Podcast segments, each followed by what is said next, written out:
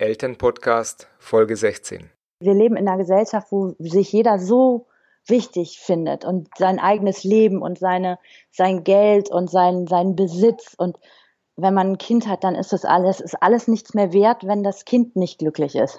Willkommen zum Elternpodcast. Eltern erzählen hier von ihren täglichen Erfahrungen mit Kindern, ihren größten Herausforderungen und besten Strategien.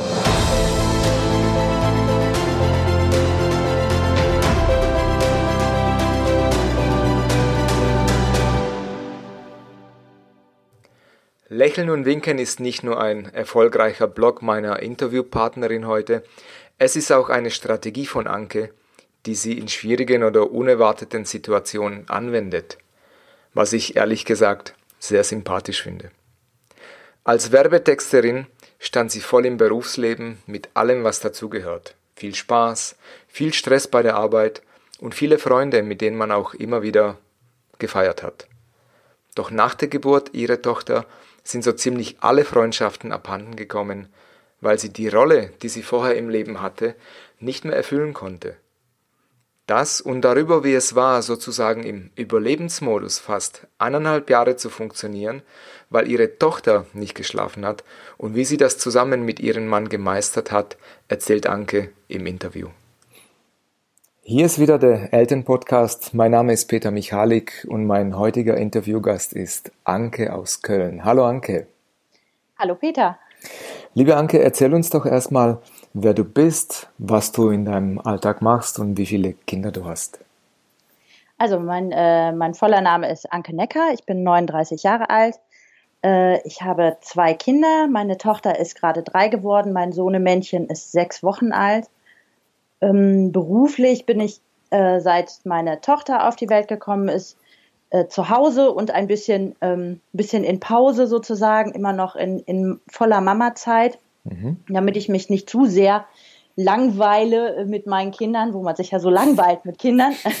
genau. ähm, schreibe ich, äh, schreibe ich meine Seite Lächeln und Winken. Seit anderthalb Jahren mache ich das. Ähm, ja, um mich so ein bisschen auszulasten. Ich bin nämlich eigentlich äh, Werbetexter, das heißt, Schreiben ist mein Beruf und auch meine totale Natur. Ich brauche das, um ausgeglichen zu sein. Und äh, irgendwann hat mein Mann gesagt, ich sollte mir doch vielleicht mal eine Seite anlegen und wieder regelmäßig schreiben. Wahrscheinlich bin ich ihm unausgeglichen schrecklich auf den Keks gegangen. Okay, ich finde, ich finde diesen Namen Lächeln und Winken sehr spannend. Wie ist es dazu gekommen? Ja, das ist ehrlich gesagt ist das einfach das, was ich mache, wenn ich nicht mehr so genau weiter weiß. Also ich fand, ich fand den Spruch, der ist natürlich nicht ursprünglich von mir, ne, lächeln und winken. Ähm, aber ich habe, also, also gerade als Mutter finde ich, ist man so oft in einer Situation, wo man, wo man total perplex da steht und sich fragt, wie man zum Teufel jetzt bitte wieder in diese Situation oder in dieses Gespräch gerutscht ist. Und ich finde, äh, lächeln und winken und dann einfach still und leise abgehen ist oft noch die beste Möglichkeit, sich aus der Affäre zu ziehen. Mhm, ja, das ist eine gute Methode, ja. ja. Anke, was hat sich in deinem Leben durch deine zwei Kinder verändert?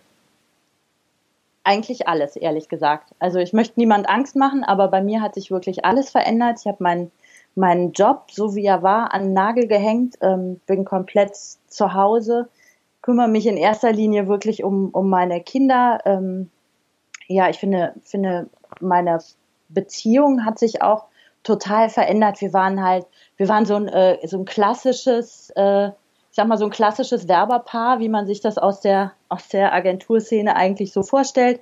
Ne, wir haben viel gearbeitet, ähm, haben uns selbst sehr wichtig genommen, waren viel feiern, haben viel zu viel getrunken und noch viel mehr geraucht. Und ähm, ja, und dann haben wir das alles an Nagel gehängt und haben uns komplett komplett verändert. Mein Mann ist jetzt super sportlich. Aha, okay. Ich nicht. Auf mich hat das nicht abgefärbt, glücklicherweise. Mhm. Ähm, ja, und ich, äh, ich ja, habe den Fokus total tatsächlich auf Kind und Familie und wir haben beide aufgehört zu rauchen, sind da furchtbar stolz drauf, dass wir beide seit über drei Jahren jetzt nicht mehr, mhm. nicht mehr rauchen, das geschafft haben, auch nicht mehr zurückgefallen sind, äh, ernähren uns besser, noch nicht gut, aber besser. Aha. Und ähm, ja, haben, haben wirklich viel gemacht. Und dadurch, dass wir uns so sehr verändert haben, sind uns äh, leider so ziemlich alle Freundschaften, die wir vorher hatten, abhanden gekommen, weil wir halt die Rollen, die wir hatten, nicht mehr erfüllen konnten. Ah ja, spannend. Und wie seid ihr damit umgegangen? Das war so ein schleichender Prozess. Wir haben es erst gar nicht so richtig gemerkt. Wir waren ja sehr eingespannt auch. Beim ersten Kind ist man ja in so einer, in so einer Wolke irgendwie und äh, braucht eine, also wir haben jedenfalls eine ganze Zeit gebraucht, bis wir dann nochmal raufgeguckt haben und gesagt haben, so, wie sieht's dann eigentlich in der, im Rest der Welt aus, so außerhalb unserer Spucktücher und Windeldimension. Mhm und äh, haben festgestellt, dass uns keiner mehr anruft und keiner mehr besuchen kommt und ähm, ja, und dann ja, denkt man halt so ein bisschen drüber nach, okay, aber es passt, passte halt nicht mehr. Ne? Also unsere ganzen Freundschaften oder die meisten jedenfalls waren halt darauf aus, dass man abends was äh, zusammen unternommen hat. Klar, mhm. alle arbeiten viel heutzutage und gerade in unserer Branche ist es äh, gang und gäbe, dass man auch länger als bis sechs arbeitet und länger als acht. Ja, ja. Und äh, um zehn äh, gehen also ich kenne kaum junge Eltern, die um 10 Uhr abends noch sagen, so, hier ist der Babysitter, mhm. ich bin topfit nach drei Stunden Schlaf und jetzt gehe ich ein bisschen auf die Rolle. Das macht man halt nicht. Mhm. Ne? Ja, dann haben sich die Leute halt einfach nicht mehr gemeldet. Dafür findet man andere Menschen. Eben wollte ich gerade fragen, habt ihr euch dann praktisch einen neuen äh, Freundeskreis aufbauen müssen? Ja, genau. Also, mhm. wobei, also wir haben erstmal angefangen ähm, zu differenzieren, wer ist Freund und wer ist ein Bekannter. Ne? Mhm. Das, man kommt ja immer irgendwann an diesen Punkt, wo man das macht. Und ich finde, wenn man ein Kind bekommt, dann kristallisiert sich das ganz schnell raus, wer ist jetzt was ist ein Arbeitskollege, was ist eine Trinkbekanntschaft, was ist eine Tanzbekanntschaft, mhm. ne? Und wer ist ein wirklicher Freund? Denn die wirklichen Freunde, die kannst du halt auch nachts um zwei anrufen und sagen, ich raste gleich aus, das Kind schläft einfach nicht. Ja, genau. Aber das sind halt wirklich, die sind halt wirklich rar gesät und das kann man sich, finde ich, vorher kaum vorstellen, weil es, so die Grenzen verschwimmen so dolle eigentlich, ja. bis man ein Kind bekommt. Dann werden die Grenzen ganz klar gezogen, finde ich. Genau. Wie war das für dich jetzt vom hochprozentig Arbeiten? Äh ich will damit nicht sagen, dass man als Mutter nicht hochprozentig arbeitet, aber anders, oder? Aber es ist total anders. Also ich finde es auch immer noch anders. Deshalb habe ich ja auch Lächeln und Winken, weil ich das brauche, ähm, pur mit dem Kopf zu arbeiten. Ich bin eigentlich ein Kopfmensch und ähm, ja, konzentriere mich sehr intensiv, tauche ab in meine Textwelten und habe das in meinem Beruf auch so gemacht. Muss man auch in der Agentur, muss man abtauchen können, weil es total wuselig ist, wenn man mhm. Pech hat. Mhm. Ähm, und äh, das war eine, war eine irre Umstellung, plötzlich äh, so körperlich so wahnsinnig äh, aktiv zu sein und in Anspruch genommen zu werden. Das ist ja, man hat ständig das Kind auf dem Arm. Also ich war oder bin ein sehr unsportlicher Mensch. Das war halt tatsächlich einfach muskulär auch eine enorme Umstellung von null Muskeln auf äh, zumindest ein äh, gestähltes Rückgrat und äh, starke Arme, weil man den ganzen Tag das Kind rumschleppt.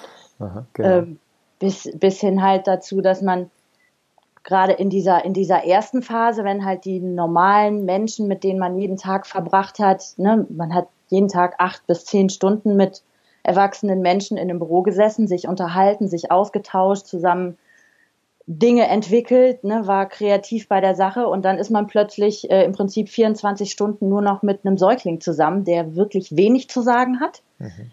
Erstmal und ähm, äh, ja, da wird das Gehirn förmlich auf Null geschaltet ne? und ja. nur noch die, die Basissachen funktionieren, dass man wieder aufsteht, obwohl man nicht geschlafen hat, dass man es schafft zu stillen, dass man schafft, die Wohnung nicht komplett verrotten zu lassen und vielleicht mal äh, seinem Mann sagt, äh, schön, dass du noch da bist. ne? Aber viel mehr, also habe ich die ersten, ich würde sagen, die ersten drei Monate habe ich nicht viel mehr geschafft. Ja, das hört sich so nach Überlebensmodus an. Ja, ja, finde ich. Genau das richtige Wort. Also ich finde, also bei uns war das wirklich die ersten, ersten zwei, drei Monate sind wir beide nur im Überlebensmodus gelaufen und ähm, ja, ja, haben einfach nur ausgehalten, glaube ich. Genau. Dann wird es aber besser. Okay, ja, da komme ich später noch drauf. Was mich noch interessiert, du hast erzählt, dass sich auch die Partnerschaft verändert hat. Ja. Kannst du uns mal so ein bisschen ein Beispiel geben, in, in welche Form? Hm, also erstmal natürlich ganz klar in der Art und Weise, wie man seine Zeit miteinander verbringt. Ne? Also mein Mann und ich haben tatsächlich waren viel unterwegs, wir waren viel viel draußen, waren viel feiern und äh, wenn wir das nicht gemacht haben, haben wir äh, das totale Gegenteil gelebt und haben Wochenenden komplett im äh, Bett gelegen und haben äh, Staffeln, ja, ich bin einfach ehrlich, äh, Star Trek geguckt. Ja, ne? Wir ja, sind so, ja. Mhm. so Trekkies und haben uns da total ähm, ja total drin zurückgezogen. So, und das geht nicht mehr. Das haben wir also am Wochenende im Bett liegen, wenn du Kinder hast, kannst du nicht machen. Mhm, ne? genau. Und äh, ja, das, also das, was wir tun, hat sich verändert. Äh, das, worüber wir sprechen, natürlich, hat sich total verändert. Wenn einer komplett aus dem Beruf aussteigt, ist natürlich, ich möchte nicht sagen, es fehlt ein Hauptthema, aber es verändert sich. Ne? Also, mhm, mhm. wo wir früher in erster Linie, äh, was heißt in erster Linie, aber viel auch über Arbeit gesprochen haben, ähm, ist jetzt natürlich das Hauptthema die Kinder. Ne? Man, man kommt nach Hause, umreißt kurz was er äh, im Büro gemacht hat oder was, was jetzt gerade die, die Aufgabenstellung ist. Und dann geht es darum, was, was ist mit den Kindern, was, was haben wir erlebt, wie ist die Entwicklung, was, was haben wir gemacht, was habe ich nicht geschafft. Mhm. Ne? Wie, macht, also, wie macht ihr das, äh, euch die Zeit für euch selber zu nehmen, also ohne, ohne Kinder, ohne einfach nur du und dein Mann? Also da muss ich ganz ehrlich sagen, da versagen wir einfach total. Mhm. Wir, da sind wir wirkliche Versager. Wir haben, ähm, wir haben halt nicht diesen, diesen Background wie viele, dass, äh, dass wir Familie haben, wo wir die Kinder einfach mal abgeben können, guten Gewissens. Äh, da ist sehr wenig. Äh, ja, und wir haben halt von Anfang an nicht das Gefühl gehabt, dass ein Babysitter für uns jetzt gerade in der ersten Zeit eine gute Idee ist, weil die Bindung zum Kind sehr stark war mhm. oder ist ähm, und wir da einfach nicht so das Vertrauen hatten. So, und dann ähm, hast du eigentlich keine Zeit. Ne? Und die Ella hat, hat einfach nicht geschlafen. Ich, ich glaube, ich habe das erste Mal nach anderthalb Jahren wieder abends mit meinem Mann auf der Couch gesessen. Okay. Aber auch das schafft man, das ist es halt. Ne? Also äh, ich finde, wenn man das so, so hört, dann erstens denkt man, oh Gott, sind die bescheuert. Ne? Es gibt immer einen Weg. Mhm. Äh, und äh, zweitens, wie soll das eine Beziehung aushalten? Ja, hält sie aus. Mhm. Es, hält, es hält sie aus. Genau, das finde ich spannend. Also es gibt da mehr, äh, viele verschiedene Wege, dass man diese Bindung als Paar beibehält, oder?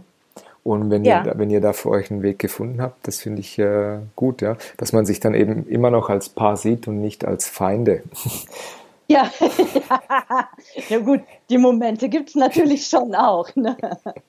Aber alles in allem äh, sehen wir uns absolut als Paar. Und ich glaube, wenn man, wenn man es schafft, zwischendurch sich an der Hand zu nehmen, im größten Chaos, sich kurz anzugucken und zu sagen, ich liebe dich trotzdem, mhm. und wir schaffen das zusammen, äh, dann hast du, dann hast du die halbe Miete schon drin. Ne? Dass man sich streitet, ist klar. Gerade beim ersten Kind haben wir uns also wirklich heftig in der Wolle gehabt am Anfang. Äh, und dass man wenig Zeit hat füreinander, das ist auch, auch klar und, und auch normal, glaube ich. Ähm, aber man muss halt immer, immer mal zwischendurch einander angucken und sagen, wir machen das zusammen. Ne? Mhm. Ne? Wir, wir, machen es immer noch zusammen. Ja, das finde ich schön. Hört sich schön an. Was mich interessiert, welche Fähigkeiten oder Stärken hast du durch deine Kinder neu entdeckt oder entwickelt oder verstärkt? Ähm, ich glaube in erster Linie ähm, so, ja, so Koordination. Timing, Planung, wobei, ähm, also das ist das, was ich gerne mache, so und das, was ich gerne durchziehe und was man mit, ähm, mit einem Kind, glaube ich, verstärken muss, um so ein bisschen das Gefühl zu haben, man hat noch die, die Fäden in der Hand. Aber äh, andererseits ist es halt genau das Gegenteil, was ja passiert mit dem Kind. Ne? Man verliert so ein bisschen die Kontrolle. Es ist deutlich schwieriger, äh, sich zu koordinieren und zu planen. Und ich glaube, mit mehr Kindern, die älter werden, wird es immer schwerer. Mhm. Äh, aber ähm, ja, für mich ist so halt, ich behalte so da so ein bisschen die Hoffnung, ne? Und ähm, jeden Tag aufs Neue versuche ich irgendwie meine, meine Pläne zumindest grob noch durchzuziehen und ähm, parallel nicht, nicht zu jammern, wenn es nicht klappt. Ne? Also ich glaube, was man oder was ich auf jeden Fall gelernt habe durch die Geburt meiner Kinder, ist mich selber nicht mehr so in den Mittelpunkt zu stellen. Das funktioniert halt nicht. Und das dass ich gerne die Fäden in der Hand habe und gerne plane, das gehört halt rein zu mir. Das ist meinen Kindern pups egal. Und äh, ja, da muss ich mich halt dann auch zurückstellen. Ich versuche es und das ist mir wichtig und ich glaube, ich habe viel dazugelernt, ähm, Dinge zu planen und mit, mit Fallen klarzukommen, schnell umzudisponieren, aber gleichzeitig auch zu sagen, wenn es nicht klappt, ja, klappt halt nicht. Aha, dann klappt es halt nicht. Okay. Und nicht auszurasten. Du hast vorhin gesagt, äh, du hast gelernt, dich nicht mehr in den Mittelpunkt zu stellen. Ja. Äh, wie, wie machst du das? ich finde, das passiert auch irgendwie ganz automatisch. Also wenn man, ja, das sind ja schon so ganz kleine, kleine, ja, was heißt kleine Sachen, ne? So, wann möchte ich was tun? Das interessiert meine Kinder nicht. Ich gehe aufs Klo, wenn mein Kind mir die Zeit lässt, aufs Klo zu gehen. Mhm. Ne, also gerade wenn man jetzt, ich habe totale Traglinge immer. Das heißt, ich habe die immer im Tragetuch und am Körper. Äh, da überlegt man sich schon, weil man sich diese Aufgabe stellt, damit aufs Klo zu gehen. ja, äh, ja und auch auch größere Sachen. Ich habe ähm, früher habe ich immer gedacht, wenn, wenn jemand gesagt hat, äh, wenn man mich vor die Wahl stellen würde, ob mein Kind sein Leben lässt oder ich, würde sofort ich freiwillig dahin scheiden. Und ich mhm. habe immer gedacht, oh Gott, wie pathetisch. Mhm. Meine Güte. Ne? Aber es ist exakt so. Ich bin in meinem Leben nicht mehr das Wichtigste. Das Wichtigste sind meine Kinder. Und die Vorstellung, die zu verlieren, ist so angsteinflößend und so überwältigend riesig, dass ich würde auch sofort, sofort würde ich sagen, nee, lass meine Kinder in Ruhe, nimm mich. Okay. Ohne mit der Wimper zu sagen. Und das finde ich enorm. Also, wo man, wir, wir leben in einer Gesellschaft, wo sich jeder so wichtig findet und sein eigenes Leben und seine, sein Geld und sein, seinen Besitz. Und wenn man ein Kind hat, dann ist das alles, ist alles nichts mehr wert, wenn das Kind nicht glücklich ist. Mhm. Ja, das kann ich bestätigen. auch als Vater. Ja. ja. Äh, wie macht ihr das bei euch mit der Rollenaufteilung? Du hast gesagt, du bist zu Hause, dein Mann arbeitet. Ähm, was, äh, wie geht es euch damit und, und was sagt das Umfeld dazu? Also ähm, ja, wir haben halt, wir haben halt im Prinzip die ganz altmodische klassische Rollenverteilung für uns gewählt. Wir haben das auch ganz bewusst entschieden. Wir haben ähm, überlegt, wie wollen wir, dass unsere Kinder wach, äh, äh groß werden und haben halt gesagt, uns beiden ist es wichtig, dass immer eine Bezugsperson da ist. Äh, natürlich nicht bis die 18 sind, aber so die ersten Jahre. Mhm. Ähm, und ähm, da haben wir ganz, also ganz pragmatisch gesagt, mein Mann verdient mehr, also bleibe ich zu Hause. Äh, ja, und äh, für mich war die Umstellung erstmal ganz ordentlich und so an dieser, an dieser Nummer, ich verdiene kein Geld, äh, knacke ich auch immer noch, ehrlich gesagt. Okay. Also ich glaube, das ist wieder in unserer Gesellschaft, das ist einfach kaum wegzukriegen. Wir sind so leistungsorientiert und das, was du tust, das, was du wert bist, ist im Prinzip abhängig davon, was sich auf deinem Konto befindet. Aha. Und ähm, Mutterschaft oder Elternschaft allgemein, wenn du das Vollzeit machst, die hat halt keinen finanziellen Wert. Ja. Und äh, das finde ich ist ganz schwer dann umzustellen. Also für mich zu sagen, ähm, das ist unser Geld, was mein Mann verdient, es ist ganz schwer. Es ist immer noch, dass ich sage, es ist in erster Linie seins und wir haben aber ein Haushaltskonto und da kommt das Geld drauf, was, was ich so verbrauche für, für alles. Ähm, aber ähm, ja, ich, ich trotzdem höre ich mich auch nach dreieinhalb Jahren immer mal wieder sagen, oh, ich, ich würde auch gern mal wieder Geld verdienen. Ja, ja. Ne? Das, ist, das kriegt man, glaube ich, irgendwie nicht raus. Ja, ja und ähm, Umfeld ganz unterschiedlich. Also ähm, ich glaube, so, so das Grundverständnis für es bleibt ein Elternteil komplett zu Hause fehlt fast.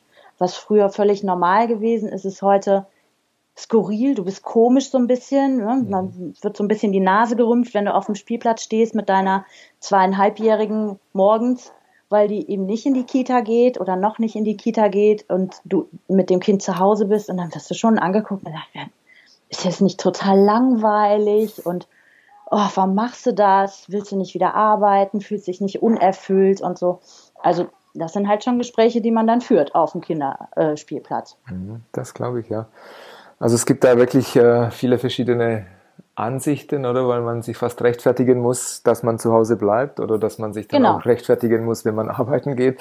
Ja. Also da, das ist wirklich. Das ist es. Das ist es halt. Ich habe das Gefühl, man muss sich als äh, Mutter und als Vater sich ja auch eigentlich die ganze Zeit rechtfertigen. Mhm. Es ist völlig egal, welche Entscheidung für unser Leben und das für äh, unserer Kinder wir treffen. Wir müssen uns auf jeden Fall rechtfertigen dafür. Mhm. Und das finde ich ehrlich gesagt wirklich schade. Ja, das stimmt. Weil eben es gibt nicht die Familie, ja. Genau, ja. Und die gab es noch nie. Nee, nee, das ist es halt, ja. Auch wenn, man in die, auch wenn man in die Geschichte guckt, also eben, es gab noch nie diese klassische Familie, die man sich vorstellt, so, dass es, äh, es gibt immer ein individuelles Modell, wie sich die Mann und Frau einrichten mit den Kindern, oder?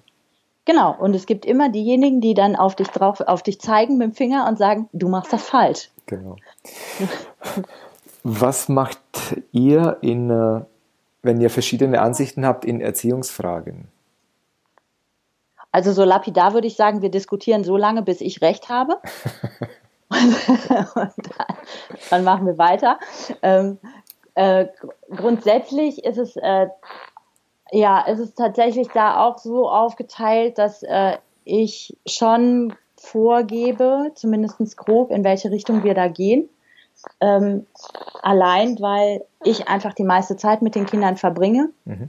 und am, am ehesten einschätzen kann, wo die gerade sind in der Entwicklung. Was ich habe halt den, den engsten Bezug auch zum ja, zum pädagogischen Part, ne, dadurch, dass ich mich halt ausschließlich in dieser Welt im Moment bewege. Und mein Mann ist ja, der ist halt 40, 45, manchmal mehr Stunden gar nicht da, mhm. äh, steht nicht den ganzen Tag auf dem Spielplatz, sieht auch die Probleme nicht immer ähm, und trifft deshalb, also wenn er eine Entscheidung trifft für, für eine Entziehungsrichtung, nicht immer den, äh, den dauerhaft Praktik, äh, die, den dauerhaft praktikablen Weg. Das heißt, er sieht dann, er sieht ja nur ein Zeitfenster. Also mhm.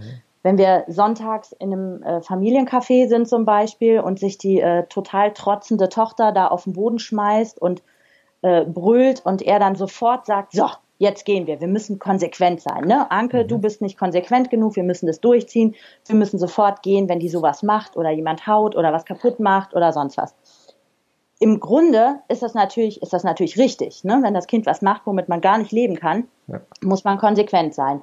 Aber er macht das nicht jeden Tag. Wenn ich jedes Mal, jedes Mal nach Hause gehen würde, wenn meine Tochter irgendwie Mist baut, ne? was zerschmeißt, die äh, Wurstfachverkäuferin beleidigt, mich tritt, mich beißt, ein anderes Kind mit dem Stock angreift oder sonst was, dann wäre ich nur zu Hause. Mhm.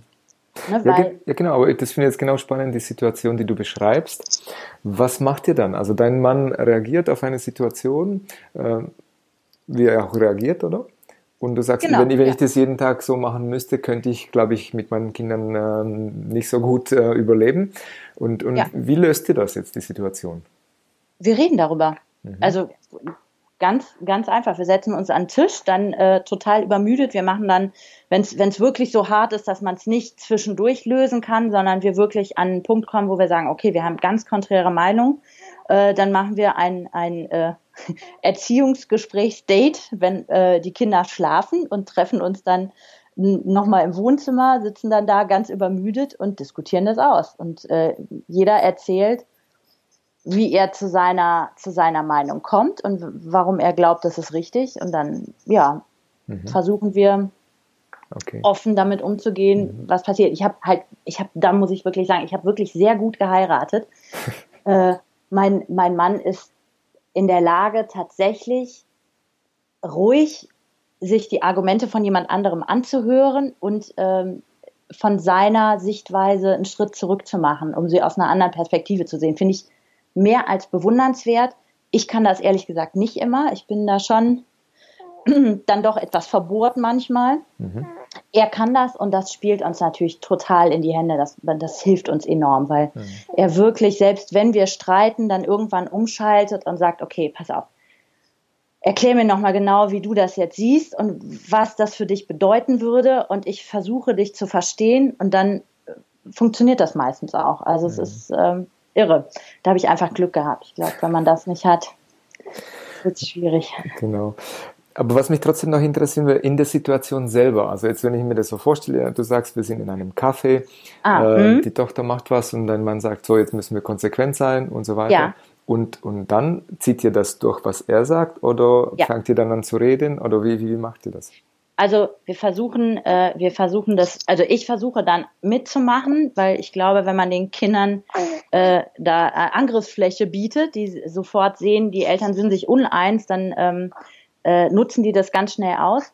Das heißt, ich spiele erstmal mit, aber er sieht dann anhand meines Blickes schon, dass das noch nicht fertig ist. das kann aber meine Tochter nicht sehen. Ne? Aha, die ja. versteht das dann noch nicht. Ähm, wenn wir dann mal eben tuscheln oder ich ihm einen, einen Blick zuwerfe, der sagt, das gibt ein Gespräch, Ähm, ja, aber erstmal glaube ich, muss man nach vorne eine Front bilden, weil ähm, man kann sich das, wenn man keine Kinder hat, eigentlich wahrscheinlich gar nicht vorstellen. Aber auch Zweijährige sind wie, wie kleine Spürhunde, die deine, die deine Angriffsflächen erwittern und dann äh, zubeißen, sobald du nicht hinguckst. Also wenn du einen Fehler machst, wenn du einmal eine falsche Entscheidung triffst, dann bauen die da drauf. Mhm. Dann hast du verloren. Das stimmt und äh, ich muss sagen, ich sehe das als völlig gesund an bei den Kindern. Ja, ja, ja. Weil das ist ihr Job, das Beste für sich zu suchen. Ja. ja. ja.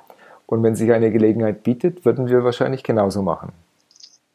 Ja, wir sind ja nicht mehr so frei. Ne? Also Kinder, Kinder machen ja einfach, wie du schon sagst, ne? das ist ja mhm. ihr Job. Sie, sie gucken, was ist ihr der beste Weg für sie, wie bekommen sie, was sie wollen.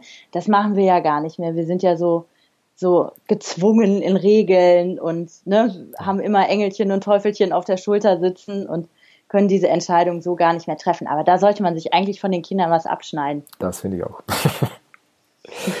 was sollten werdende Eltern deiner Meinung nach unbedingt wissen? Ja, ich glaube, sie sollten. Hm, schwierig. Also auf der einen Seite glaube ich, dass es dass es wichtig wäre, einigermaßen realistisch dran zu gehen und wirklich zu sagen, okay, es wird sich ganz, ganz viel ändern in unserem Leben. Wir werden ein großes Stück weit die Kontrolle verlieren über das, was uns vielleicht wichtig ist, was uns aktuell ausmacht.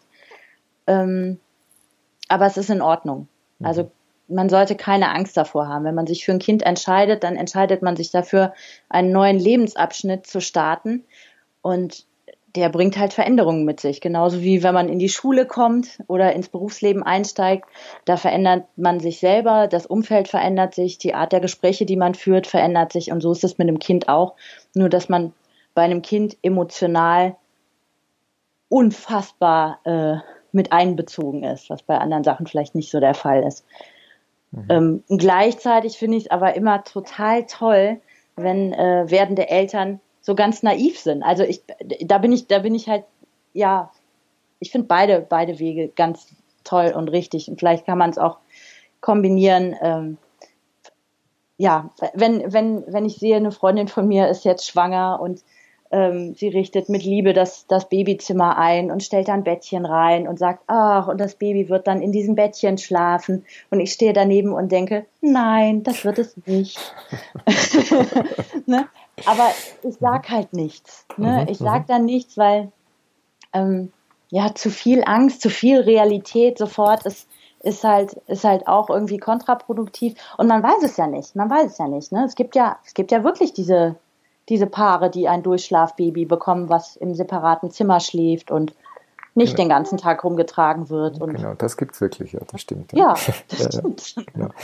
Was mich noch interessieren würde, äh, du erzählst immer, es waren so große Veränderungen äh, in deinem Leben, privat wie beruflich, und wenn sich so etwas anbahnt, dann versucht der Mensch sich äh, neu zu orientieren oder sich auch Hilfe zu holen oder Rat zu holen. Ja. Gibt es oder gab es ein Buch oder ein Hörbuch oder etwas, wo dir in dieser Zeit geholfen hat bei dieser Orientierung? Also ich habe ähm, vor einem Jahr Schwierigkeiten gehabt mit dem, mit dem Thema Schlafen und da habe ich tatsächlich viel gelesen. Ich habe aber, ähm, ich habe in erster Linie im Internet gelesen, weil man nachts, wenn man im Dunkeln mit einem nicht schlafenden, weinenden Baby sitzt, eher auf dem Handy ein bisschen lesen kann als in einem Buch. Mhm. Ähm, und habe dann viel so, so Hebammen, Hebammenblog heißt das, glaube ich, habe ich gelesen und ähm, Ach, müsste ich, müsste ich nochmal nachgucken und dir den Link schicken. ja. ähm, also für mich ging es halt wirklich darum, äh, darüber zu lesen, dass es in Ordnung ist, wenn ein Kind nicht schläft. Mhm. Dass es normal ist, dass, dass, man, dass man alle halbe Stunde geweckt wird und dass das Kind weint und dass das Kind nicht mal im Baby Bay schlafen möchte, sondern nur an der Mama oder auf der Mama und dass das, dass das in Ordnung ist, weil das in der Natur des Babys liegt. Das ist sein Instinkt, der sagt, ich möchte bei der Mama liegen. Und sowas musste ich lesen. Also ich habe tatsächlich ziemlich gezielt einfach geguckt, ähm, was mir hilft, mhm. was mir hilft, ne? Mhm. weil weil ändern konnte ich ja an der Situation nichts und dann sucht man sich halt Sachen, die einen darin bestärken, dass es richtig ist, was gerade passiert. Mhm. Ja, da wäre ich über diesen Link zu diesem Hebammenblog wäre ich froh. Ja. wenn wir den, wenn wir den in die Notizen verlinken können. Ja. Was mir auch noch interessiert wegen deinem Blog, den du schreibst, äh, über was schreibst du eigentlich? Also ist es nur so deine Alltagserfahrungen oder wo ist der Schwerpunkt? Ähm, also ich glaube, den Schwerpunkt lege ich in erster Linie darauf, dass, äh, dass ich über Alltagssituationen allgemein im Mutti-Dasein schreibe und darüber Witze mache. Weil ich es ist nicht einfach. Also ich glaube, Mama sein ist tatsächlich ein harter Job oder Papa sein, je nachdem, wer halt die meiste Zeit mit den Kindern verbringt. Und was einem so gar nicht hilft, ist, wenn man es zu ernst nimmt. Und das finde ich, also gerade in Deutschland, finde ich, sieht man das ganz oft, dass das alles so wahnsinnig ernst genommen wird. Es ist jedes, jedes Thema wird bis ins kleinste Detail durchdiskutiert und es ist sofort ein Riesenproblem, wenn das Kind mit sechs Monaten noch keine feste Nahrung zu sich nimmt, weil das aber jetzt gerade angesagt ist, dem Kind Stückchen und keinen Brei zu geben. Und es ist alles so, so schwer. Man kann überhaupt nicht, nicht offen erzählen. Man kann nicht sagen, boah, ich habe jetzt seit bestimmt drei Wochen nicht mal zwei Stunden durchgeschlafen. Ich habe hier, ich habe hier Katzenfutter in die Spülmaschine gekippt, weil ich dachte, es wäre das das Waschmittel und ich drehe total durch. Ich habe mich nur noch gestritten mit meinem Mann, wie Sex funktioniert, weiß ich schon gar nicht mehr.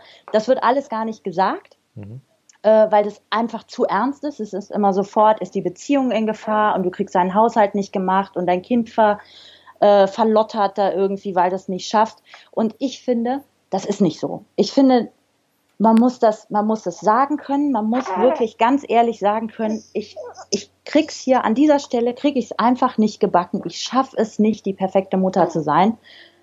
Ich kann da aber drüber lachen.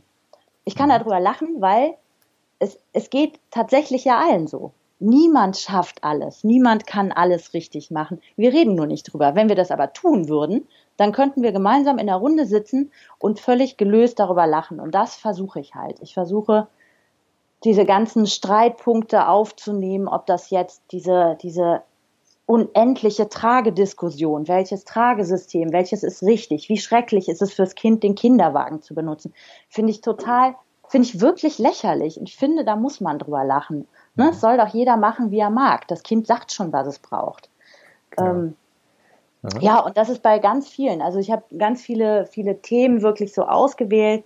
Schlafen, Essen, ähm, ja, dieses Tragen, aber halt auch äh, Situationen, wenn das Kind in die Trotzphase kommt. Also spätestens da hat ja jedes Elternpaar das Gefühl, völlig, völlig zu versagen und auf ganzer Linie alles falsch zu machen, weil das nun mal passiert. Die Kinder schmeißen sich tatsächlich, also auch von, von studierten Eltern, die Kinder, genau. schmeißen sich an der Kasse auf den Boden, brüllen, bewerfen dich mit Schokoriegeln, treten Omas gegens Schienbein, ne? ähm, ja, weiß ich nicht, packen fremde Hunde am Schwanz und brüllen einfach. Das passiert allen und es, also es hilft halt nicht wegzugucken oder oder ähm, Kommentare abzugeben, wie es dann besser zu handeln wäre. Einfach mal zur Mutter hingehen, die Hand auf die Schulter legen und sagen, ja, ich weiß. Alles, weiß, alles wird gut. alles, alles wird gut. Ne? Also, und das, das mache ich. Ne? Genauso habe ich aber auch ähm, meine Fehlgeburt letztes Jahr kommuniziert mhm. und ähm, aufgeschrieben, weil es für mich wichtig gewesen ist, darüber zu sprechen und weil das genauso ein Tabuthema ist, wenn wir mhm. verlieren. Genau. Ne? Da redet auch keiner drüber. Und da sind wir, ähm, gerade wir Frauen, dann genauso alleine mit, wie mit diesem Gefühl, wenn wir ein trotzendes Kind am Arm hinter uns herziehen und denken, die ganze Stadt guckt uns an. Wir sind aber nicht alleine, ne? mit keinem dieser Themen. Genau. Anke, ich möchte dieses äh, Plädoyer auf die Leichtigkeit des Elternsdasein als äh, schönen Schlusspunkt nutzen, weil du hast jetzt wirklich mit äh, Inbrunst, äh, ja, finde ich wirklich sehr schön. Das kommt mit wirklich viel Emotion und viel Kraft, dass es wirklich darum geht, eben nicht, nicht die Dinge so ernst zu nehmen, sondern eben wirklich mehr Leichtigkeit und äh, so ein bisschen ab und zu die Mundwinkel hochziehen und sagen, ja, es ist halt genau. halt so, wie es ist. Genau. Genau. Das würde ich gerne so als Schlusspunkt nehmen. Ich, ich, möchte mich bei dir bedanken für deine Zeit und auch für die Einblicke in dein Mama-Dasein oder in euer Elterndasein. Ich würde gerne eben diesen Hebammenblog von dir verlinken und äh, mhm. deinen Blog werde ich auch verlinken in den Notizen. Mhm. Und wünsche dir noch viel Spaß mit deinen zwei Babys, mit dem frischen Baby, das seit sechs Wochen, was, was wir im Hintergrund auch immer wieder gehört haben. Ja. Ist auch schon dabei. Ja. Und äh, ja, ich wünsche dir noch eine gute Zeit. Vielen Dank, wünsche ich dir auch. Viel Erfolg mit deinem Podcast. Danke. Das war's schon wieder mit dem Interview bei Elternpodcast. Alle Notizen zu dieser Episode findest du wie immer in den Show Notes. Und diese findest du unter www.elternpodcast.de. Und dann einfach in der Suche die Folgennummer eingeben oder den Namen unseres Interviewgastes. Wenn du selber Lust hast, mit mir ein Interview zu führen und anderen Eltern dadurch einen kleinen Einblick in deine alltäglichen Herausforderungen deines Familienlebens zu geben, dann melde dich einfach bei mir. Am besten machst du das über das Kontaktformular hier bei uns auf der Seite oder du findest die E-Mail-Adresse auch im Impressum. Wenn du uns dabei unterstützen möchtest, diesen Podcast so vielen Eltern wie möglich zugänglich zu machen, würde uns das natürlich riesig freuen. Am einfachsten kannst du das tun, indem du den Podcast abonnierst, uns bei iTunes ein Feedback hinterlässt oder indem du es ganz einfach weitererzählst, dass es diesen Podcast gibt. Wir freuen uns über jegliche Art von Feedback. Ja, und dann bleibt mir nichts anderes zu sagen als bis zum nächsten Interview. Dein Peter Michalik.